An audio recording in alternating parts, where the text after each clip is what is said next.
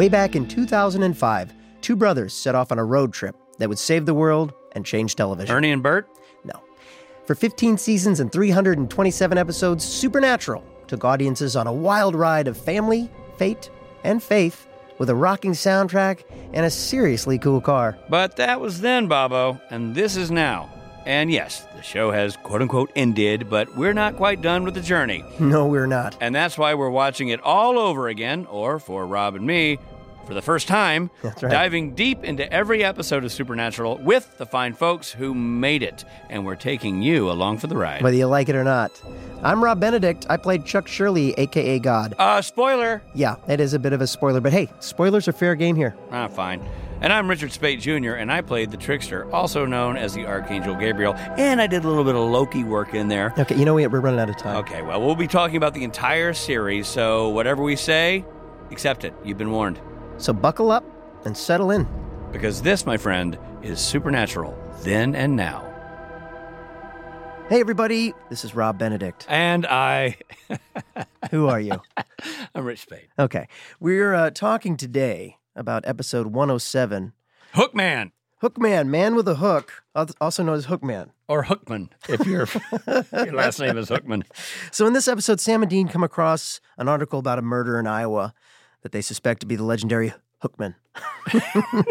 they head there to investigate and meet Lori, the person who witnessed the murder. Uh, deaths continue to happen around her, and Sam and Dean expect it has something to do with her puritanical preacher father. It's always about the puritanical preacher father, That's right? Who happened to be Dan Butler. Dan Butler from Frasier. I know. But it's tied to her and her cursed necklace. Cur- is it cursed or cursed her necklace? cursed, damn that cursed necklace. That they discover is the melted silver of the original Hookman from No. the 19th century. It's not the it's not the melted silver. It's the smelted silver hook. Melted, smelted. You know what they say.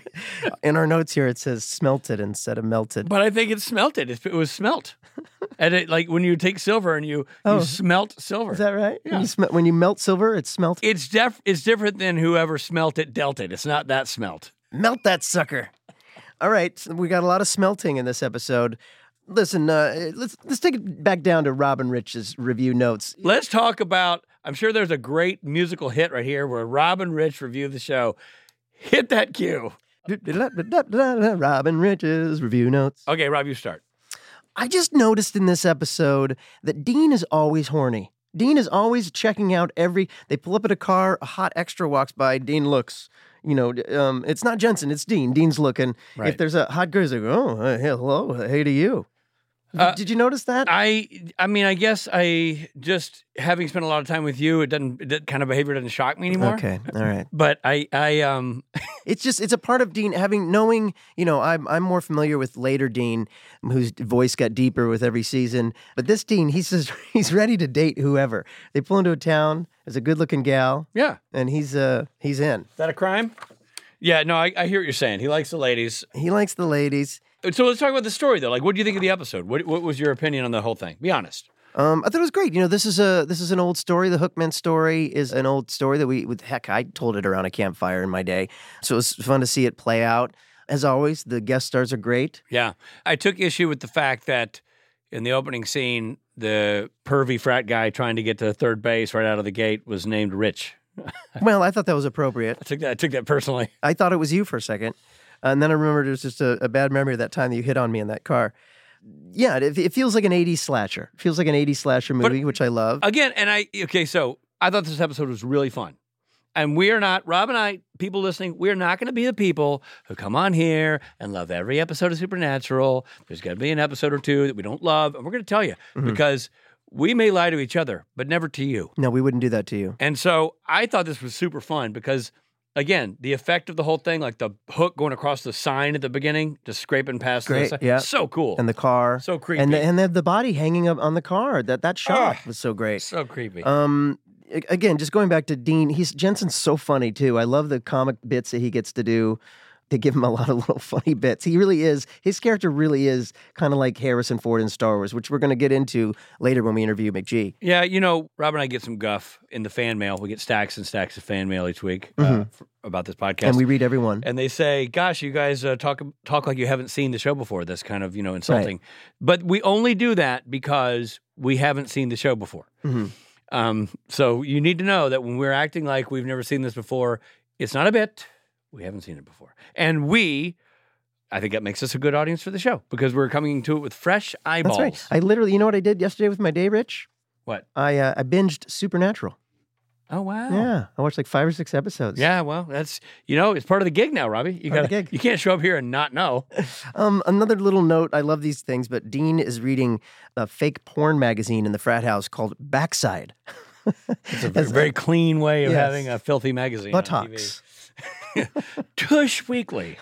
nice Um, behinds. There's also a half calf joke, which I thought was funny. I love the little things that make it that that do age it. 2005, Jensen says to Jared, Dean says to Sam, like, "Oh, your half calf, got your half calf latte here." Like that's a joke, and that now that's something people order. Well, also you mentioned your opinion of Dean and that character and how different it was for you back then. I think the same thing about watching Sam. Yeah. Because Sam sounds like Oh, gee think- shucks. well, I think he sounds like he just went surfing. I feel like he should be not at Stanford, but UC San Diego. He's like, Dean, we gotta go over there. I mean, the girl seems tormented. Well, they- Like, they he really- just- he yeah. sounds like a surfer to me. Both of them are the, a little bit more of the sort of um, again. If if Dean is is Harrison Ford, then Jared is Matthew McConaughey. no, he's definitely Jared is Luke. You know, and, and he's got that Oh. sort of like he's a little more innocent, definitely the little brother, and um, you know the, the he's so- enormous little. the enormous little brother. But he is he's endearing. You know, you want to give him a hug, the poor guy. All he, right, he always well, you know, you want to get a ladder and give him a hug. Um, no, he's uh, you know he's the one that's like uh, Dean always saddles him with the hard jobs. Like here, you do this while I go hit on this girl. you know? I'll distract the hot one. Yeah. You go deal with, with that guy. Just one last note. What? from from Rob about the episode? You're Rob. Why are you using your name and not a pronoun? I always do that. You know that. Rob is weird. Uh, he is. Is that uh, there's nothing scarier than like a scary old preacher from the 19th century Ah, You know what I mean? with a hook. if I had a nickel. Um, okay, today it's going to be it's a great episode, guys. We're talking to two different people. Yeah, this is not a one interview show today. No, it's a two interview show. First, we're going to be talking to executive producer McG. Really, you could say no McG, no Supernatural. That's true. And, you know, really having his stamp on it really gave it a very uh, legitimate presence. Oh yeah, man. And if you don't know who McG is, well, you've seen his movies. I mean, he, you know, kicked off his career music videos for everybody who was anybody in right. the '90s. Smash Mouth, Offspring, Sugar Ray, Korn, Cypress Hill. Yeah, and then he uh, jumped into directing features. He did Charlie's Angels, Yeah. the massive Uh, hit. also, Terminator, Salvation, We Are Marshall, uh, Rim of the World. Man, I loved We Are Marshall. Honestly, I would have him back just to talk We Are Marshall. Yeah. Well, maybe we'll do that on uh, our third podcast, Or We Are Marshall rewatch. McG movies. Other notable TV credits Turner and Hooch, The OC, Lethal Weapon, Nikita, and Chuck. Chuck, which featured Not me. Josh Gomez, Ah. Rick Gomez's brother. Go. Well, it's, it's, it's a character I played on Supernatural, but had nothing to do with me. oh, right. It had nothing to do with. And uh, after that, we're going to talk to Jane McGregor, who's the actress who played Lori. Such a huge part of this episode. Oh man, she was all over this this joint. A great role, and she did a great job with it. She did Uh, a great job with it and got to got to make out with Jared Padalecki. and uh, who wouldn't? Sign me up. Give, grab me a ladder and, and put me in line for that. Why don't you just not put the ladder away? You continually need Just it. I'm always holding a ladder when he's around. Jane, uh, you might know her since then from Snowpiercer, A Dog's Purpose. She's had guest spots on Fargo Fringe. and Almost Human. So we're talking to both of those people. And, huh, geez, buddy, let's get into We it. better get cranking. All right. First up, McG.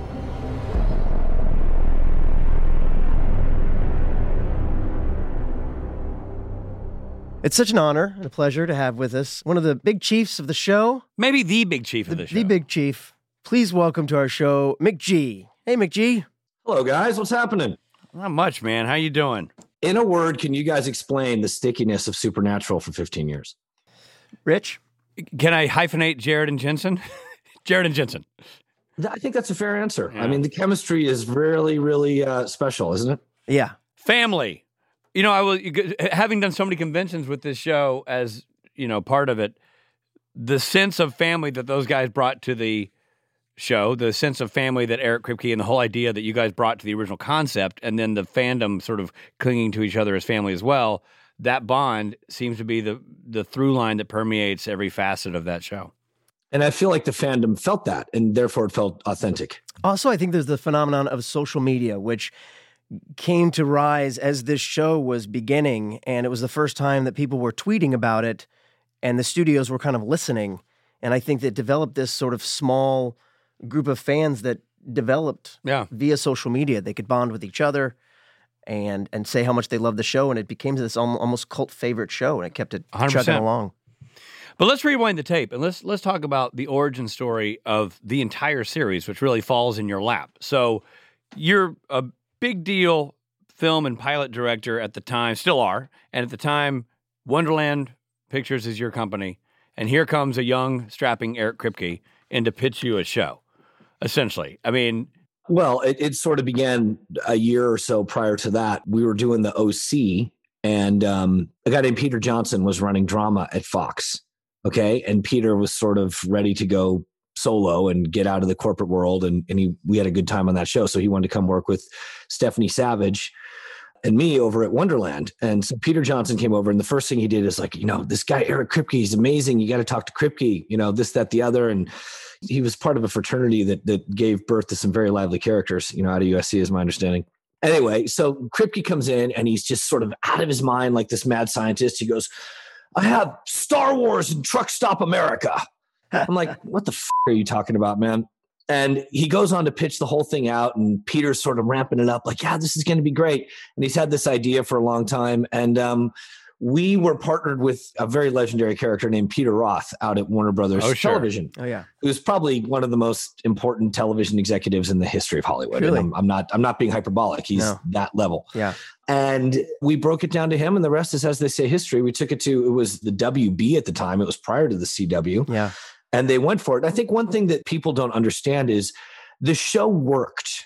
But it was not a smash for a show that went on to be, my understanding is, the longest running American science fiction show in television history Yeah. right? it's not like it was easy from day one. It was like we kind of got picked up for the back end of the first season and then got picked up for season two. And then we sort of made it happen for season three. And it was like that for a long, long time until it became like, okay, this thing's a big engine and a lot of people like it. At what point did it turn from having to like pray you're going to get another season to like it actually just being that machine? Late. I mean, I'd say every bit of seven, eight, nine years. Oh, You know what I wow. mean? Wow. And 'cause- Well, also, you got to understand the CW prior to the Mark Pedowitz tenure that Mhm. we're still in now was, you know, it was like a, a funky experiment that was half the CBS group and half the Warner Brothers group, and they didn't know if they were going to stick with it or, Right. you know, it was kind of an engine to get shows going domestically so they could spin it off and sell the shows internationally. And that was also a saving grace for us because ghost stories travel very well as opposed to like American football stories. You know, they don't play in Europe, but Right. ghost stories and stuff do. Yeah, um, Mark Pedowitz is the, the head of the CW now, and uh, yeah, and at the time, so this was the only show left over from the WB, and as I understand it, it was sort of the bastard stepchild in that way because it's the, the only leftover show, right? That CW Right, kept. but I'm very comfortable in that red-haired stepchild space. So I mean, that's, that's that's that's right where we want to be from a place of trying to survive. But we were we were populated with very talented people. Again, Kripke was the tip of the spear, but Stephanie Savage, who was running Wonderland at the time, I met her working for Drew Barrymore and Nancy Juvonen at Flower Films when I was making the Charlie's Angels pictures, and it was just clear she was a genius. And she went on to write a lot with Josh Schwartz and the OC, and now she's gone on to be one of the most important writers in town. So Stephanie was there, Peter Johnson was there, Kripke was there. To whatever degree I could chip in, I was there. David Nutter did the pilot. I mean, a lot of smart people were really pulling for the show, and the vision of what Kripke wanted to do was crystal clear. And then when we cast Jared and Jensen, that was it. I mean, that was that's what when Okay, that sentence right there has a lot, a lot to pick apart. Just hold that thought. We're coming right back.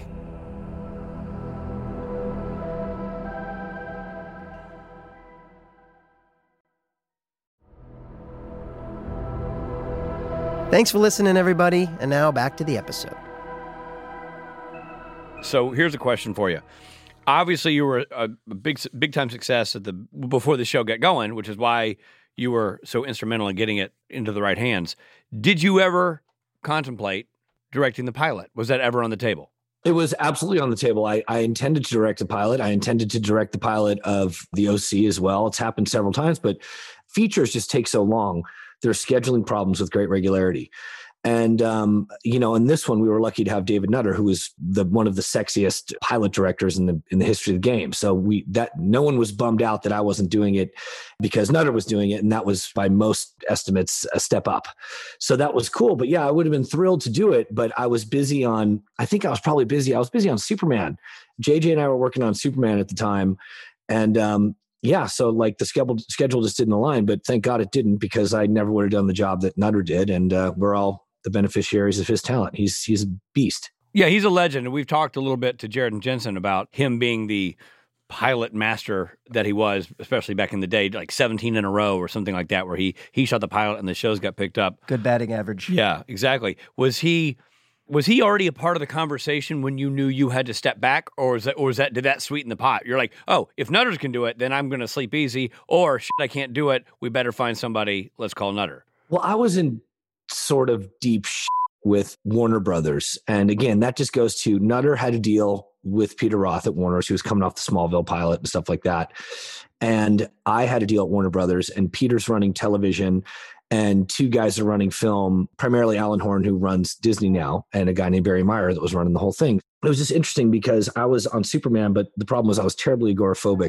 And Superman was getting ready to shoot down in Australia. And I went and talked to those guys. I'm like, I can't, I, I can't fly. I can't go to Australia. I'm I'm afraid to get on that plane. And they're like, You're McG. it'll be fine, you know, come on. and cut to, you know, the Warner jets on the tarmac and ready to go. And um, you know, I can't get on the plane and it's just terribly humiliating. And it was Peter Roth and Alan Horn and Barry Meyer had to figure out what to do with this McG character because I was doing good things for them in a film way, but also in a television way. The television thing was starting to pick up momentum and steam. And um, I don't know. In the end, it, it all worked out. But uh, again, like getting Nutter was a good thing for us in the pilot, and that helped take some pressure off my up the thing at Warner Brothers. Right. And getting Doug Liman to do the pilot on the OC was a good thing for us. And then oh, I went back yeah. and did the pilot on Chuck with you know Josh and Fedak, and I just saw Fedak's name. I think he just wrote the new Michael Bay picture that's coming out, Ambulance. Oh wow. wow! So like, just it's it's it's a it's a beautifully tight family of people crossing paths, and I I suppose it's the one silver lining to getting old shall I say? Yeah, yeah, yeah. older, is that, older. Is, is that curious? Uh, just curious, or is that something you still struggle with?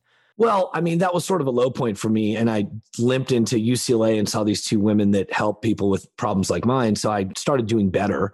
Now I've flown around the world a bunch of times and I'm doing great and I love it. But it's something like if you weighed 600 pounds and then got down to your 180 pound desired weight and people went, wow, you look great, man. You're like, yeah, because I do what I have to do to stay healthy. And if I don't, I'll go back to weighing 600 pounds. And if I don't, I'll probably slip back into the troubles I had from probably age 15 to age, I don't know, 30, 32. I mean, I made those two Charlie's Angels movies without ever getting on a plane. And it was sad and depressing. And the girls would get invited to go to Buckingham Palace to watch the movie with, you know, the wow. princes and the whole thing. And I'd be like, I'm sick.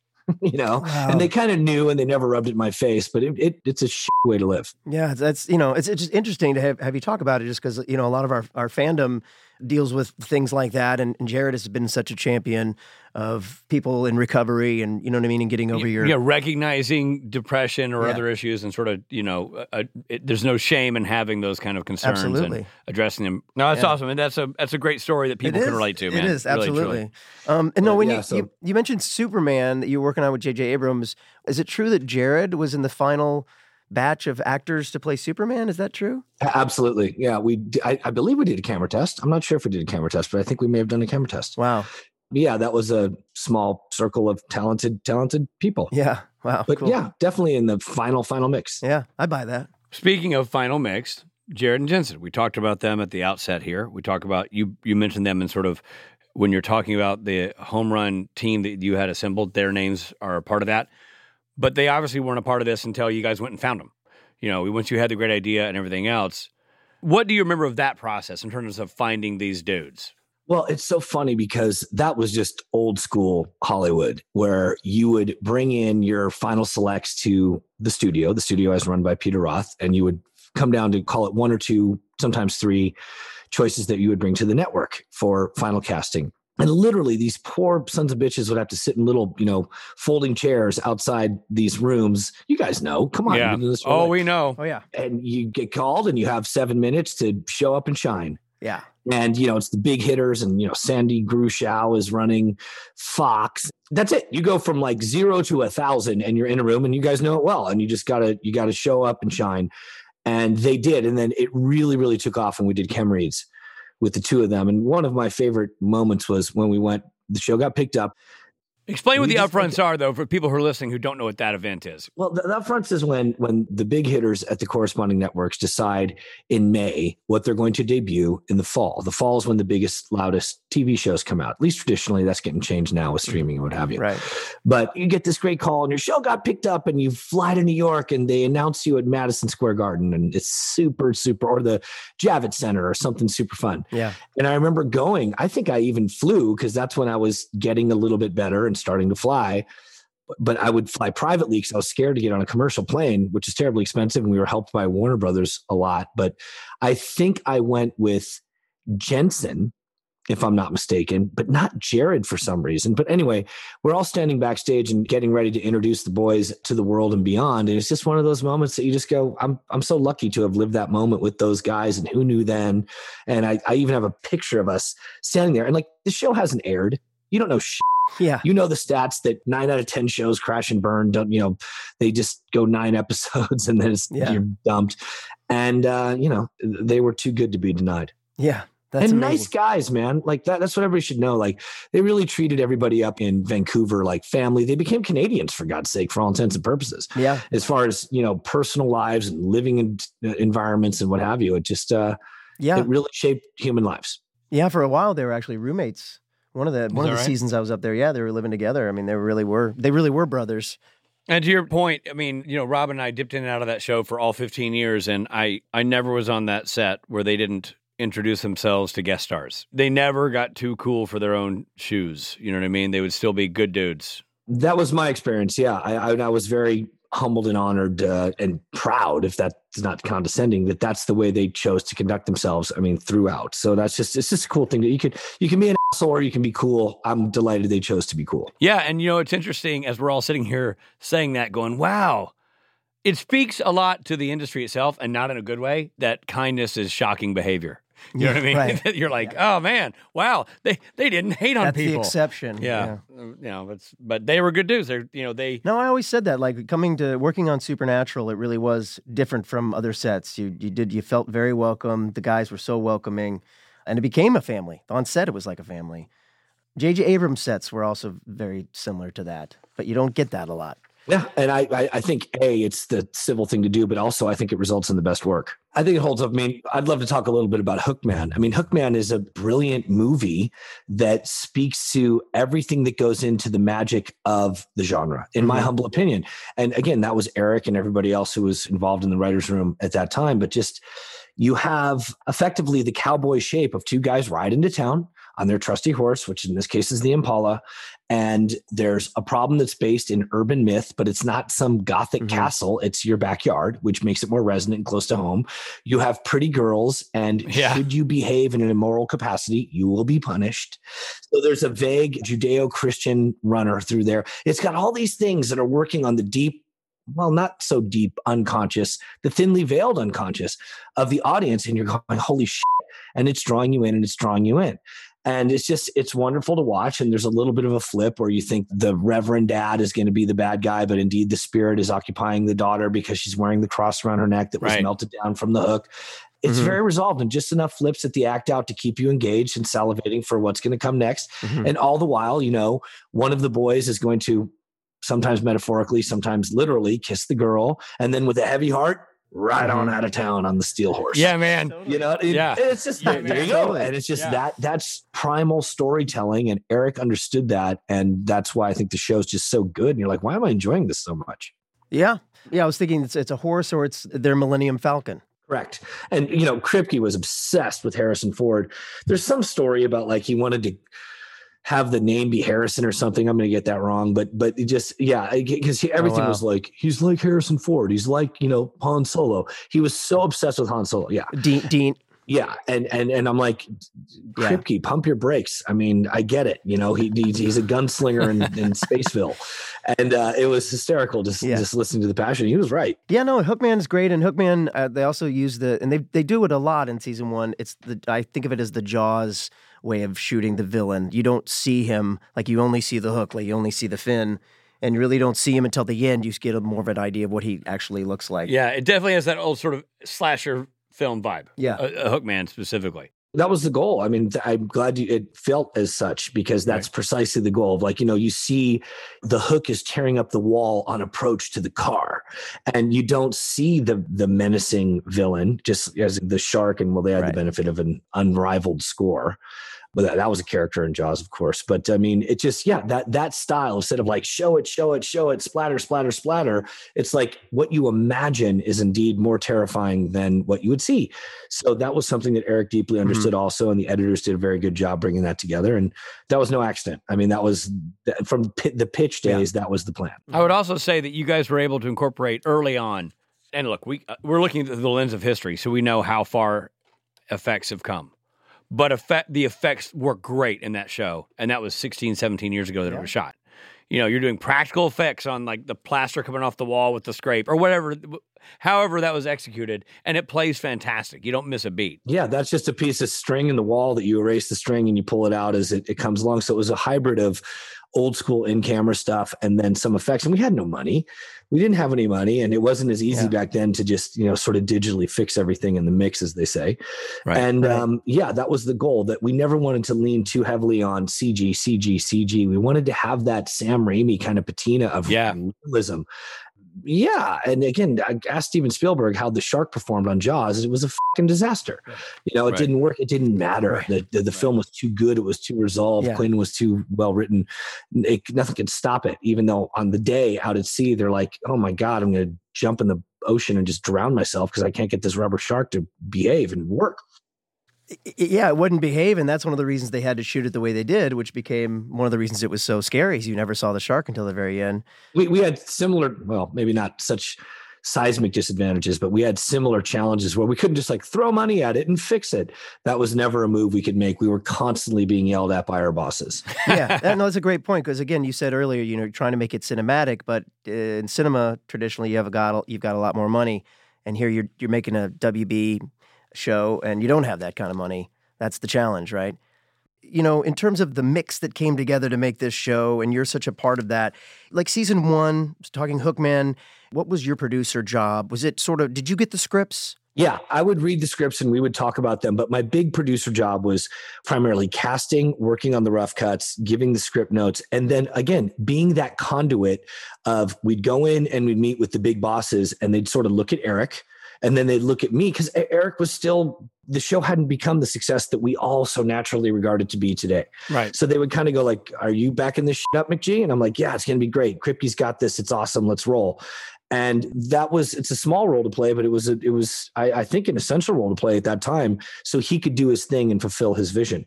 Um, so yeah, I mean, touching all the things, but really just being the guarantor of what the promise was from Eric. Because again, it wasn't like the ratings were so outstanding that it was automatic and we could do whatever we wanted. Right. That was more like Josh's experience on the OC. The OC came out swinging.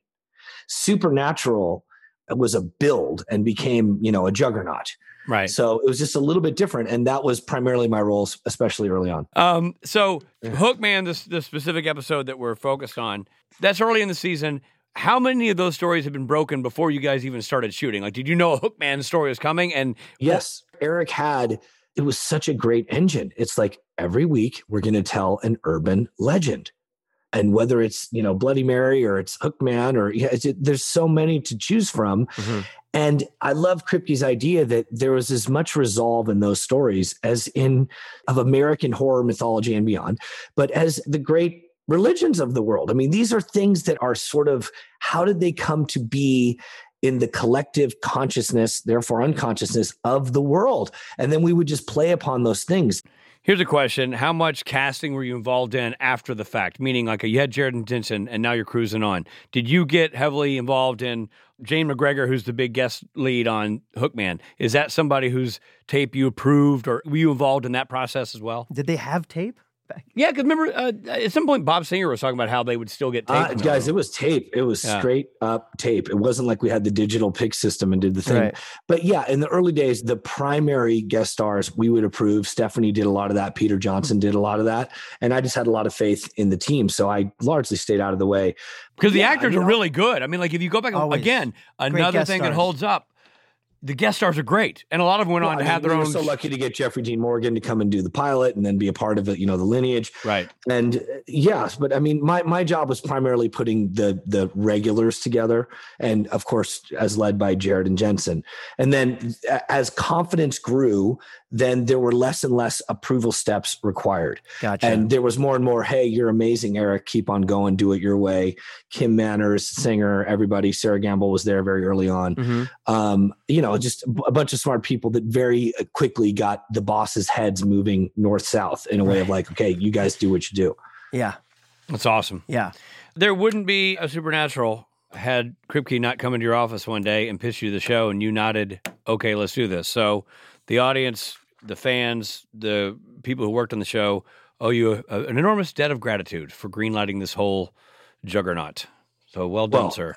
I'm humbled and honored. It's really a delight to be a part of it. And um, yeah, it's it's very touching, and it's one of the the luckiest things and most enjoyable things that's ever happened to me, certainly in my professional career and beyond. Got a lot of good friends, and you know we're all still very much in touch. And there was not really any drama along the way, and I'm very proud of that. Yeah. There was no mega blowout nightmare scenarios, and it just that speaks to the people who put the show together. And Absolutely. you know, it speaks to the goodwill of the fandom too. I mean, just watching people freak out in Hall H and all things carry on my wayward son, and just you guys are part of it, and the Yeah. whole thing is just it's the way it should be. It's Yeah. fun and it's impactful and it's awesome. It's fun to think that you know it, it went from Eric in your office pitching Star Wars in small town America, and now and then cut to Kansas playing Hall H Yeah. for all of for six thousand people. I You know. on behalf of Supernatural. So thanks. You're such a, an icon in the industry, and uh, it's a pleasure to talk to you. And, and thanks for being a part of this. Thanks for having me, guys. I really appreciate it. Anytime. I'm Cool. so proud of the show, and I'm really, really thankful for what you're putting forward here. Thank you. Awesome. Awesome. Thanks so much, buddy. buddy. What a guy. That was awesome. So great. And now we get to continue the behind the scenes chat Yeah. with the big actress of the episode, Jane McGregor. She played Lori. She was the the main guest star for Hookman. And Yeah. now we're going to talk to her. Such a treat to have with us today the actress that played Lori in the episode, Jane McGregor. Yeah, man. Hi, Jane. All right. Hello. First of all, let me say you look exactly like you did when you Yeah, shot the God. episode. You haven't aged at all. So when did you sign your pact with Satan? Because you literally have not aged. Oh, thank you. Very early on. Um, So- Jane, so- are you just real quick? Are you? Uh, we're talking to you. Are? Do you live? Where do you live? uh, I live in Vancouver. Okay, cool. Oh, great. So this was this was shot in your backyard, not literally, but right there. Yes. Okay, Yeah. Yeah.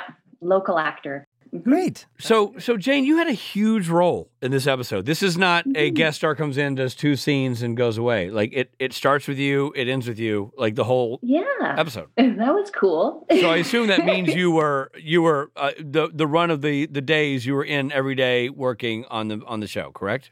Yeah. Yep. I mean, I'm trying to remember if it was like a two week shoot that they did or, but yeah, it was a big job for sure. Mm-hmm. Yeah. That was my first horror gig. Was there any in the in the audition? Do you remember which what your audition scenes were? I think the scenes in my audition were talking with Sam. So I don't think any of the big screams were in the audition room, just sort of the relationship and the drama there and her coping with her her shame and her anger and those scenes. Yeah. It's good because you know sometimes you go to those auditions, and they're like, okay, do the scene where you shriek Yeah. five That's what I was thinking. A lot of times for horror, Right. you know, horror movies, they're like, Right. let's hear your scream. Yeah, no. But you had a good one. Um, You have a great scream. You have a very good scream. Thank you. it's not every day you hear that. Um, yeah, well, that makes sense because it, you know what's I think key in your your role in this is that you and Sam have an instant connection when you sort of first lay eyes on him in the church. that you can see there's, Right. there's a connection there. Yeah, I, I got to say, Yeah. you did a great job in the episode. By the way, it's one of those. You know, we keep we're revisiting the show. It's 15 years old at this point. You probably shot it 16 years ago, and and the episodes hold up. I mean, the episodes, the stories, it's it's still very good TV. yeah, you know, you're wondering what's going on, and there's some fun stuff between the relationship, and you're like, what? It's hard to believe she's killing all these people. I it was, it was very jarring. Yeah, Yeah. she didn't mean to. wouldn't Her, she didn't know. She's just so pure. Um, so Yeah. I have a question for you. In the process of doing a guest star role, Mhm. you're you're coming into a, a show that's already moving, and you're like leaping in Right. to, to do your part. But you're a you know you go from yesterday they were shooting a different episode, and today it's all about you, and you're shooting this episode. How far? And this is a question I don't know if you'll remember because this is a, a an, I know this has been a few months and you've shot this.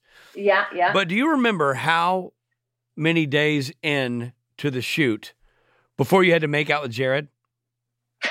And I ask that for a reason because I think it's an interesting job that actors have where it's where they walk into a room like, "Hi, uh, I'm Jane. Nice to meet you, Jared. Uh, so Right. let's go make out, and then uh, I'll I'll learn more about you." I mean, it's a little Yeah. bit. It can be it can be awkward in that regard. Right. You know, I think it was a while. I think it was kind of like halfway through the shoot, which That is helps. smart. You know, you're a little more relaxed. So when you have to do something that's maybe a little more awkward, you're like, hey, we're doing a job here. Yeah, I think we might have started with some of the church stuff and that stuff was later on. But I do remember that my little Boston Terrier dog attacked Jared's husky dogs on set. Oh And my that was God. pretty hilarious. Oh my God, that's amazing.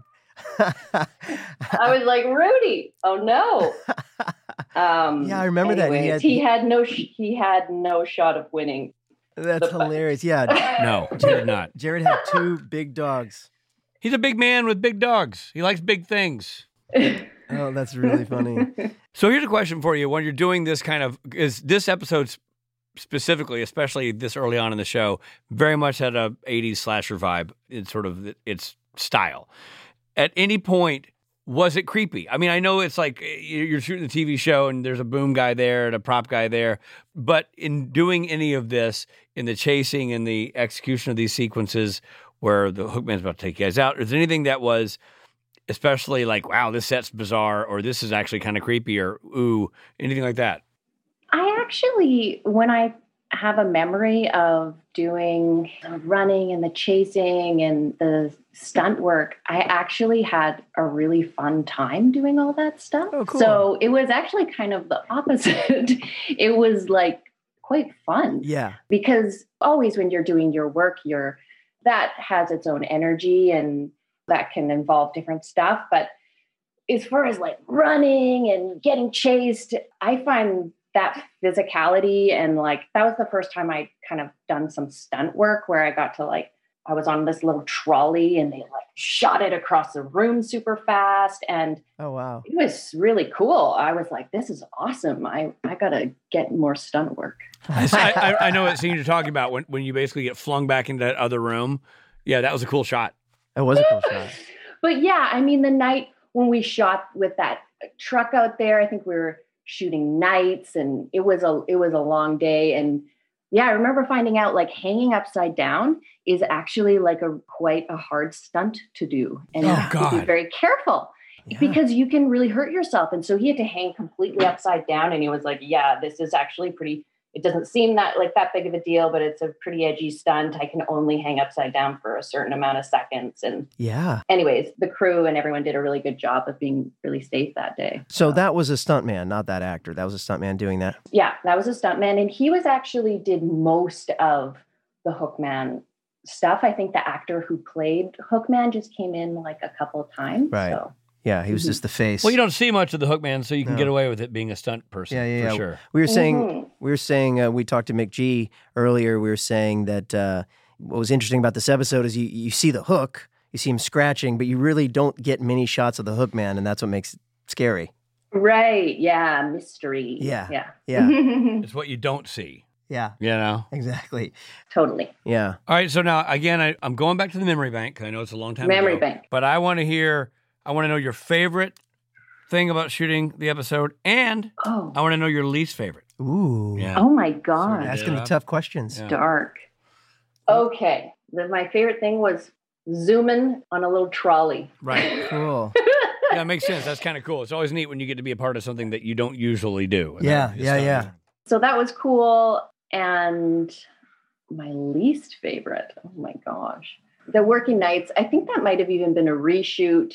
I'm going to go night shoot. Night No shoot, good. Yeah. least favorite. I yeah, get it. Yeah, we were told that they uh, that one of the reasons this was uh, aired later was because they were uh, they wanted to make it scarier. It was just that scene that was a reshoot, and they recast the guy. I think maybe Oh. the first guy was too nice. Ah, You mean the guy, It's what, the guy, Rich, the- Rich? the, character Rich? Yeah. yeah. Ah, So he was interesting. recast, and we had already shot that stuff, and so then they shot it again when we were doing the exteriors. We sh- reshot the truck Oh, interesting. So That's really that had already interesting. been shot. hmm Yeah, we were saying earlier that, that that guy was specifically creepy. We were like, Yeah. Yeah. bad dude. Not a good guy. It's like when you're watching a horror movie and there's a real jerk, and you're like, well, that guy's gonna die. Yeah. And you know what? Not sorry to see him go. No, That's my thought on the whole thing. you played it really well and uh, Oh, really brought thank it to life. And I think you know you. that's what makes horror horror episodes of TV or horror films. What makes them work is the the person that the horror is happening to. So we you know we felt that along with you, and Yep. you know waking up and your roommate's been murdered and there's blood drawn on the wall like it's terrifying. Right. Yeah. But we see that Yeah. through your eyes, and that's I think what makes this episode work. Yeah. And as a performer, you know, you're brought in to do the heavy lifting on a show that's barely off, is off and running on its own. Yeah. That's a big ask, and you nailed it. You did a great job. It's a great episode. Oh, thanks, guys. That's nice. Thank you. And Jane, thank you for being a part of our podcast. We appreciate it. All right. Yes. Thanks for having me. Yeah. Absolutely. Hey there, this is Jared Padalecki, and I hope you're enjoying the episode. But we got to pull over for a second for some messages.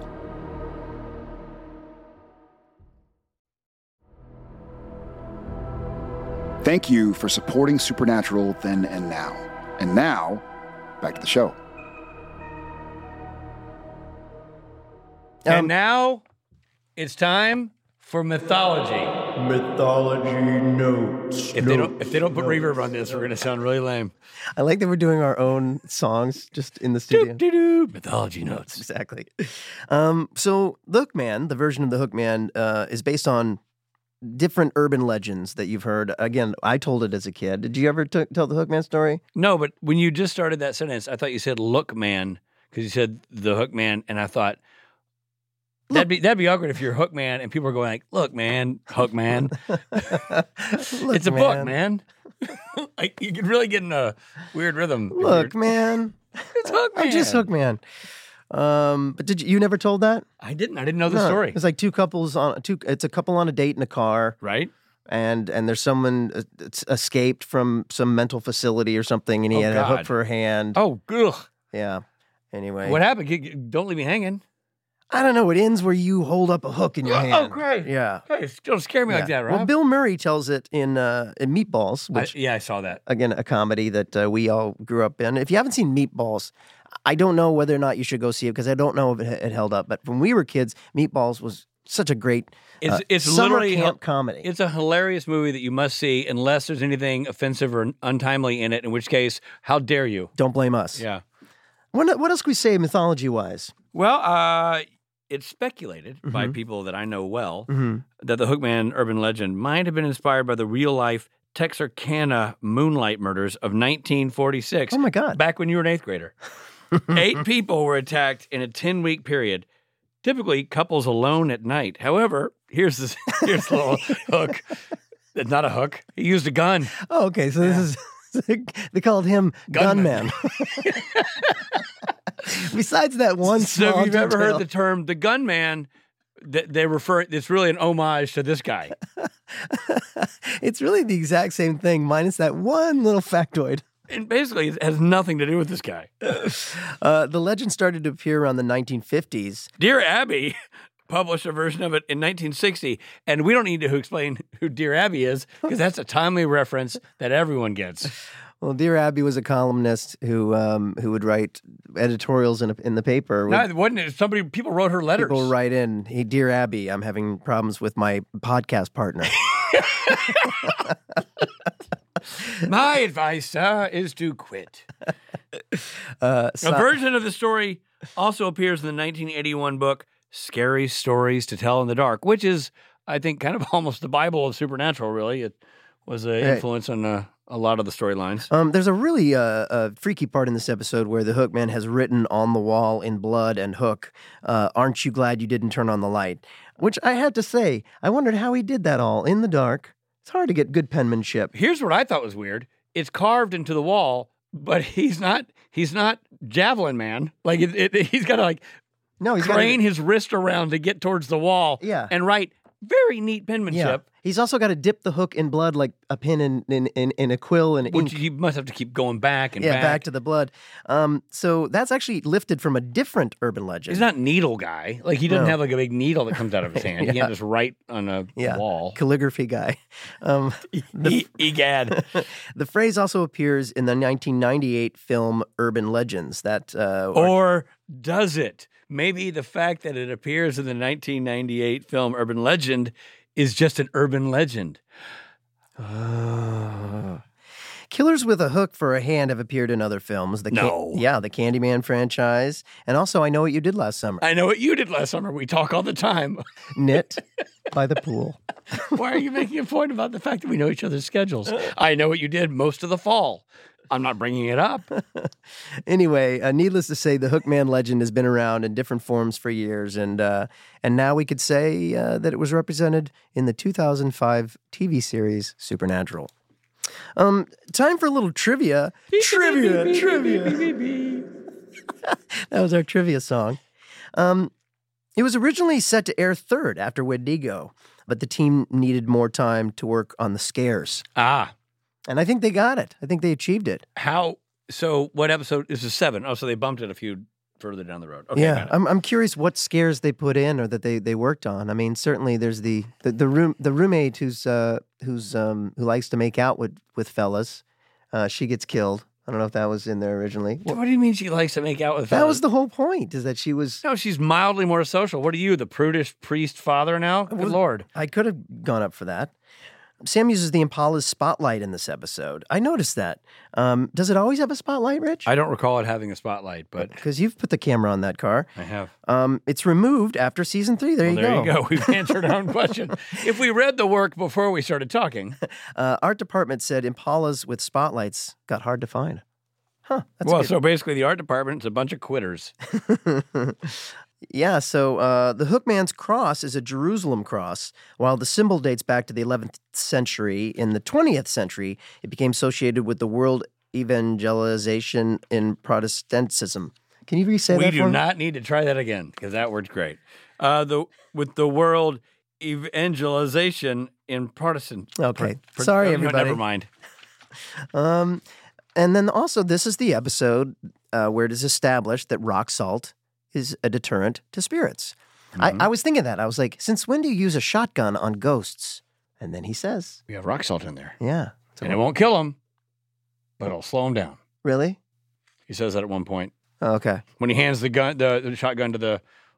Oh, it's a different episode. Actually. Different episode, yeah, yeah. but nonetheless, it's, Yeah, it's revealed there. Well, 'cause I had it written down like shotguns kill. I thought- I was going to say it on the podcast, like a funny thing, like since when do guns kill ghosts? And then a couple episodes later, he explains, Right. like, oh, and I had to cross that out on my. notes. All right, time for old stuff, the stuff that Rob gets. Now it's time for old stuff.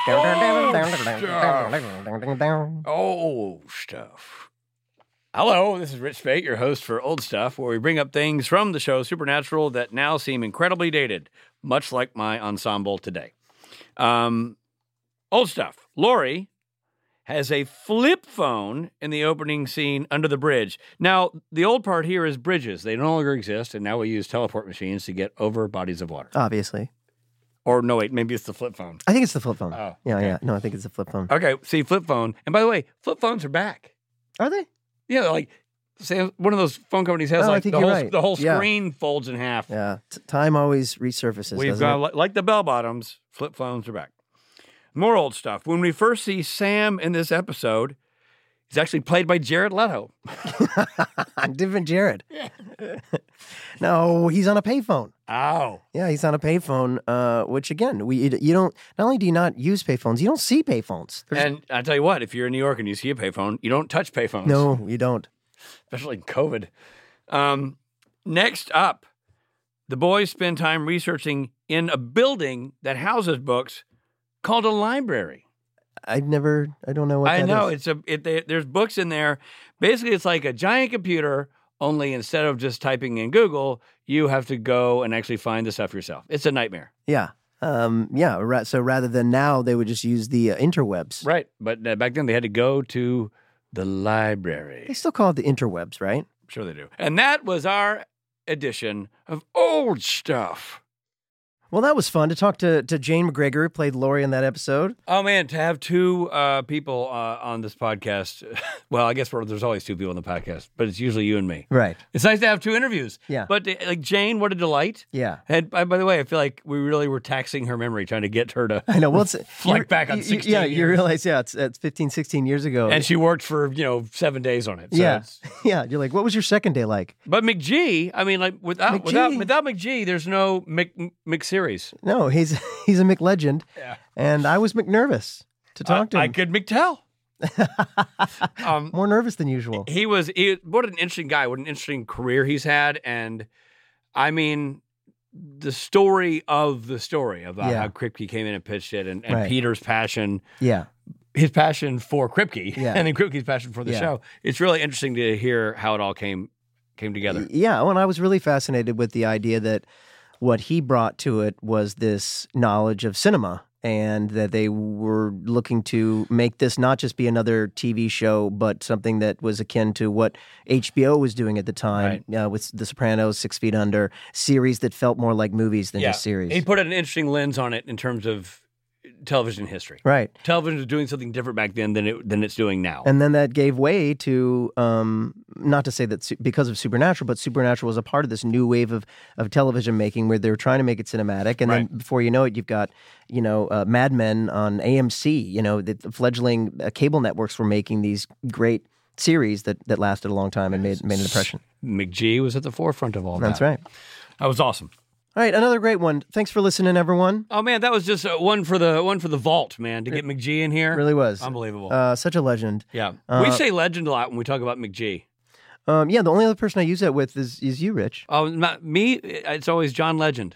Right. Whenever I talk about John Legend, I talk about the movie Legend a lot. yeah. But other than that, just McG. Right.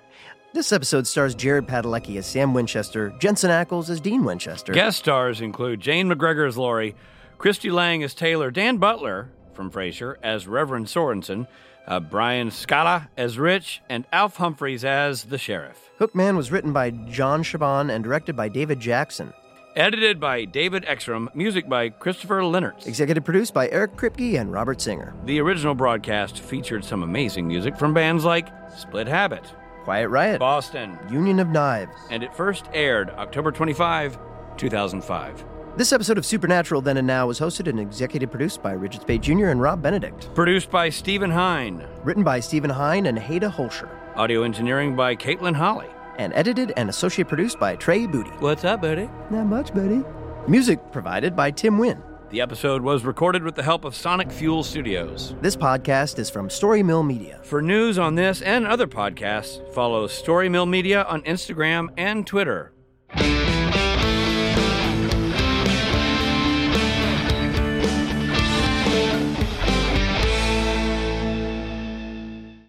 But not on Facebook. F off. Jane, D- thanks don't- so much for doing this. Don't even talk Oh, yet. yeah. The, the counter's not not rolling, Rob. You're gonna waste gold. Uh, yeah, I'm just telling. I'm just saying hi to Jane. No, but that kind of stuff is magic. right. You know, to be honest, I might just be making that up. That's You know okay. It's, it's all. It's all new to us. We believe you. Oh We believe you. believe me. Great, thank you. Um, Nice. Recording stopped. Story Mill Media.